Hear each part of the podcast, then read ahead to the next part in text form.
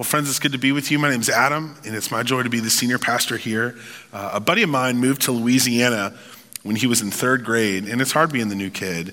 And so his parents rented out the whole roller skating rink and invited his entire class, and not a single kid came. Isn't that about the saddest story you've ever heard? Uh, to this day, it's actually hard for my friend to talk about. And uh, the painful thing is that apparently, Everybody else had better things to do. No one likes the feeling of being unprioritized.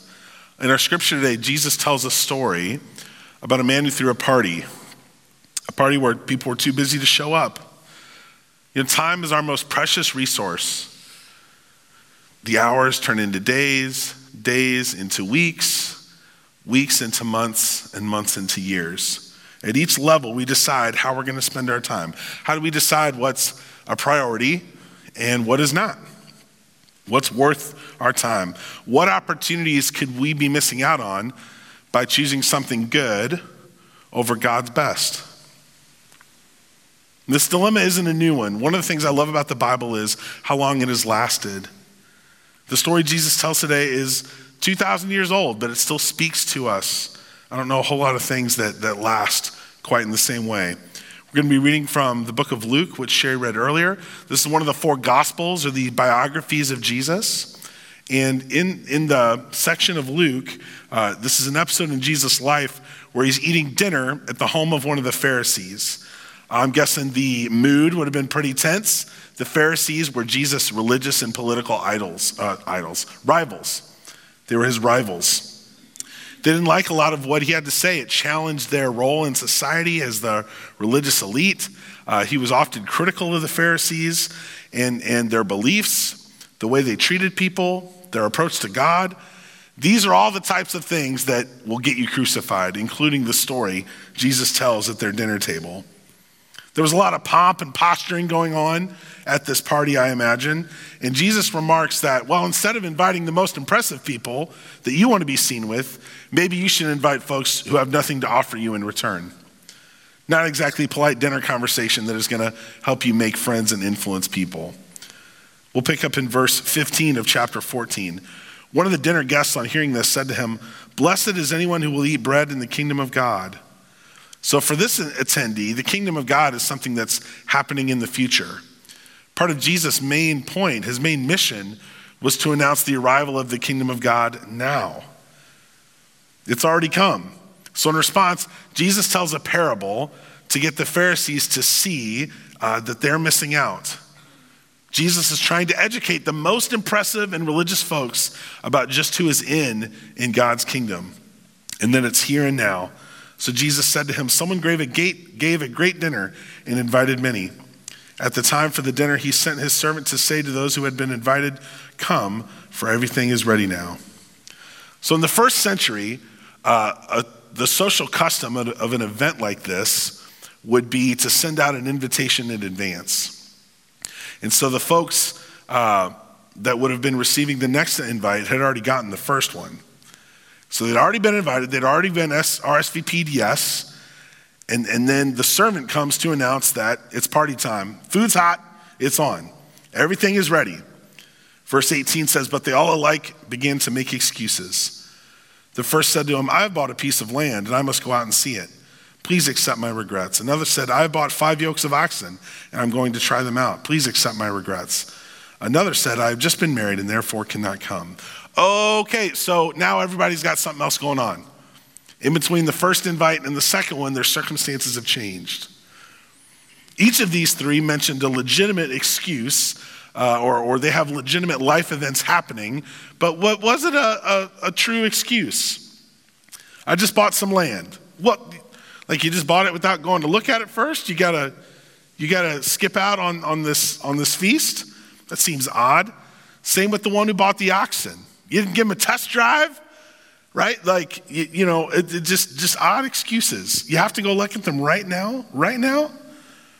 The last one just got married. I, so surely this generous host has another plate for your new bride.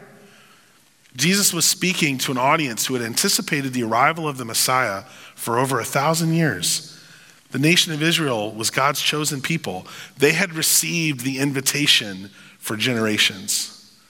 But now that Jesus was here, many of the most religious people were rejecting that invitation, including many that were sharing a dinner table with Jesus that night.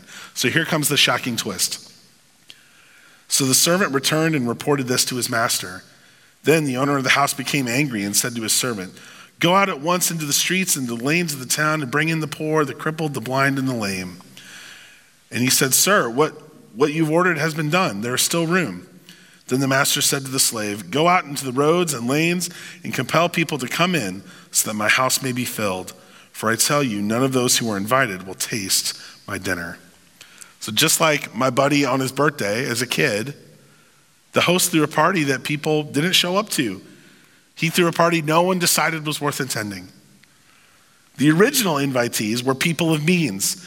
They were wealthy enough to buy land or livestock or have a giant wedding. They were a big enough deal to have other options. But having been spurned by all of them, the owner then revises the guest list to include less impressive people. These are people who don't have anything going on to the, to the point of, hey, what are you doing tonight? Oh, nothing. Come to this dinner. The type of people who don't have much else going on, because this is the first time they would have heard about this feast.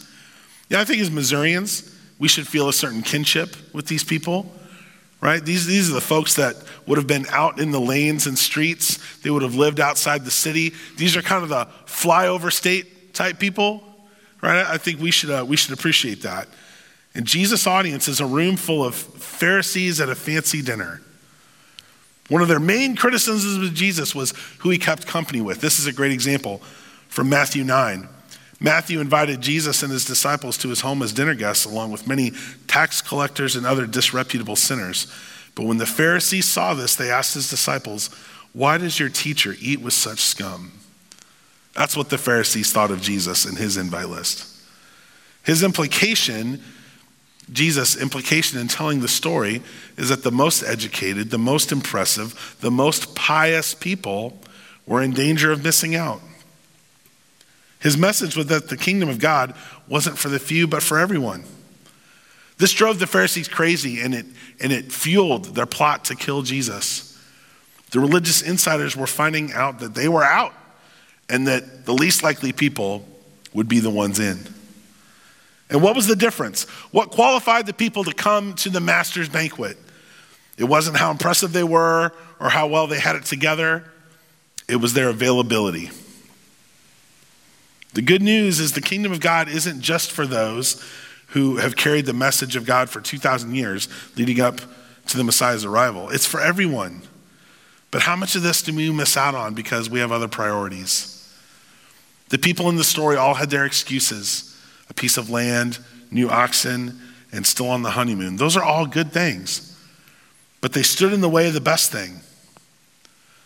I feel like the pandemic has kind of given us a reset, both in society and, and in our own social lives. For a long time, most things on our calendars were either altered or canceled. Right? The cliche goes absence makes the heart grow fond. Sometimes it's like absence actually makes you realize you really didn't miss it. Have we gotten out of the practice of making time to be available to God? Now, I realize the irony of me saying that to people who have made themselves available this morning. But that can look lots of different ways. That's not just worship attendance. And I think it's a struggle because Sunday morning is, is no longer sacred in America, if it ever was. Uh, there's no universally recognized sacred time. We're going to have to intentionally make it for ourselves. My kid played organized sports for the first time this spring. So now I get it. I get, I, I get the struggle of trying to have your kid involved in things and still make time to be available to God. We went up to Lake Viking with some good friends a few weeks ago and uh, spent uh, a Saturday at their lake house out on a boat. Came back late Saturday night. And I told them, I said, guys, I get it. If I had access to a lake house 45 minutes from my house, I'd be up there every weekend that I could. I thought that was a great experience for me because now I get it. Just like those that RSVP'd, yes, but then didn't show up to the party, there are lots of things competing for our time and attention, and very good things. But we each have to decide Will we offer God our excuses or our availability? And we also model this for our children, whether it's music or academics or sports, all sorts of other things. The competitive nature for our children's time is very real. But just remember, friends, for most of their time under our roof, we're in charge because we're the ones with the car.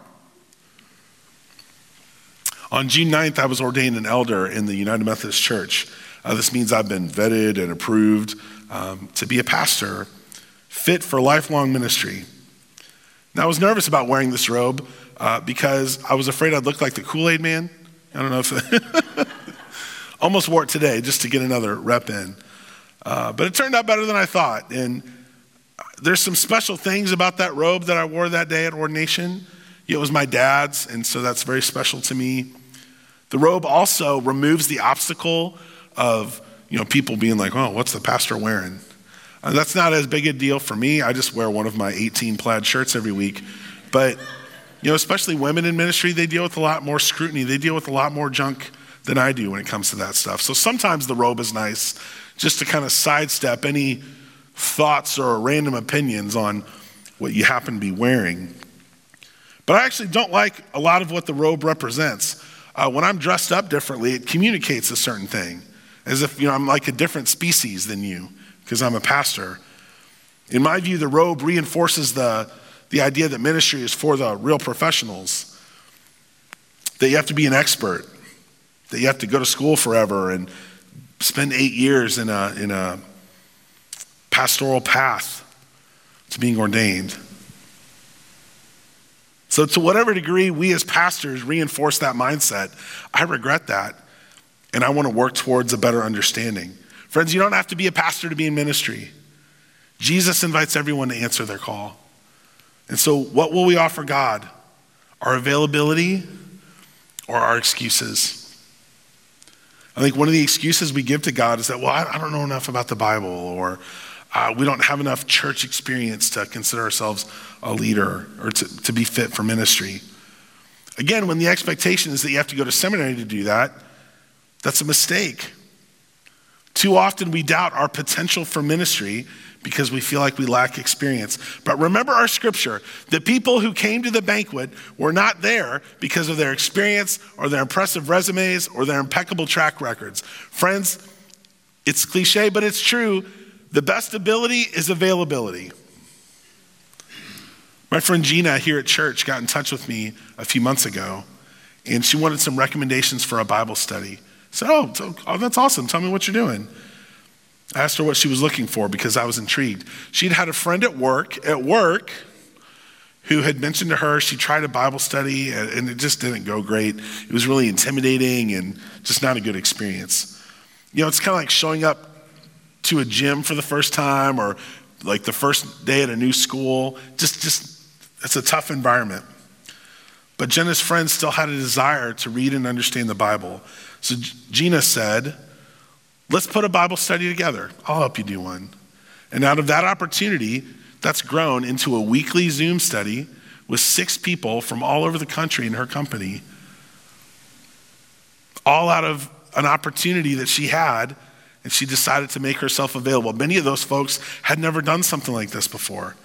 And so Gina is making herself available and making a difference in the lives of others. There's a classic gospel song by an artist named Milton Brunson. It's called Available to You. It's one of my favorites. The chorus says, Lord, I'm available to you. My will I give to you. I'll do what you say to do. Use me, Lord, to show someone the way. My storage is empty and I am available to you. Here's a clip uh, by a Zoom choir from the North Bahamas Conference of the Seventh day Adventist Church. Check it out.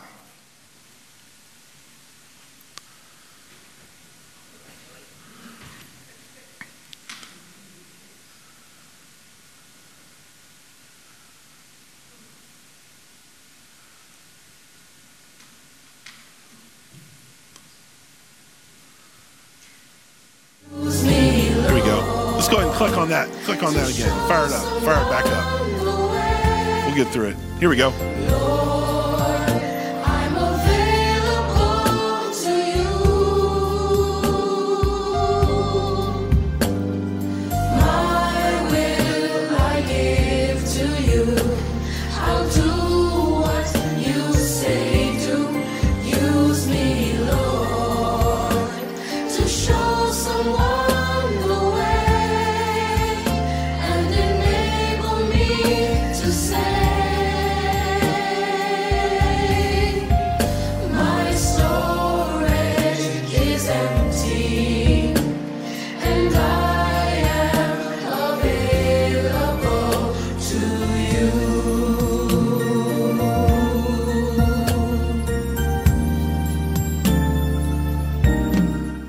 Friends, you don't have to be a pastor to be in ministry.